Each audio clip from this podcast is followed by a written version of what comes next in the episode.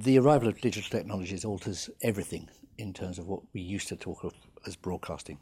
Essentially, it is no longer broadcasting. It is now what horrible phrase was used called narrowcasting. It, it is the ability to address small, medium, and large audiences according to the message that you want to, uh, to offer and at the time that the audience wishes to receive it. Digital access is completely fundamental to the university. It is impossible to imagine a future for the OU more than any other university in, in, in the country or maybe in the world. Impossible to imagine a future of the Open University which didn't entirely embrace and take advantage of and in fact conquer the opportunities that digital technologies offer.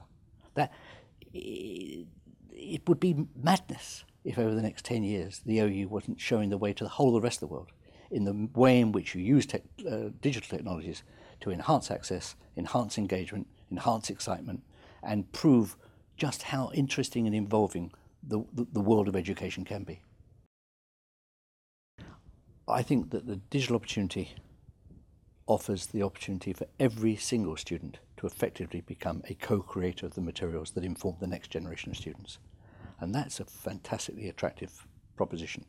And the notion that you're not just a passive learner, that everything you learn and everything you observe from what you've learned or everything you learn from what you've learned, take away from what you learned, can be fed back into this kind of, if you like, a giant millstream of, uh, of learning to re-emerge somewhere else, some other time, to enhance someone else's learning.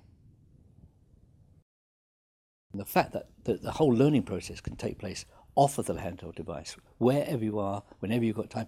And frankly, if the OU can't take advantage of this extraordinary opportunity the digital environment's brought, then uh, shame on it. But it will. I'm absolutely confident of that. One of the more interesting challenges and opportunities for the OU is the way in which it interacts with the private sector. The private sector is not going to keep its paws off education. On the other hand, the private sector doesn't know how to do education. It will need crucial strategic partners.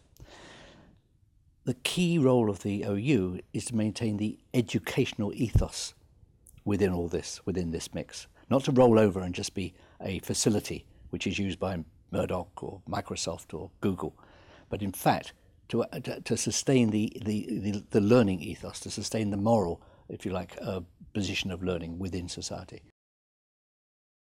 Uh, my advice to the OU would be to enter into very productive, nurturing, um, non-exclusive arrangements with those organisations which ticked three important boxes. One is that the platform they were offering was suited to the the excellent delivery of the, of the OU's um, learning output.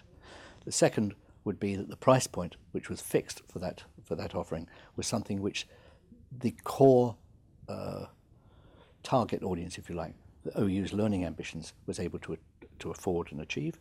And the last one would be that the, there was some kind of underpinning, moral underpinning for the reason why the partner was in business and the reason why the partner decided to go into business with the OU. You can't create partnerships when people have got a completely different set of objectives. So there must be some harmony of, of, of harmony of objective.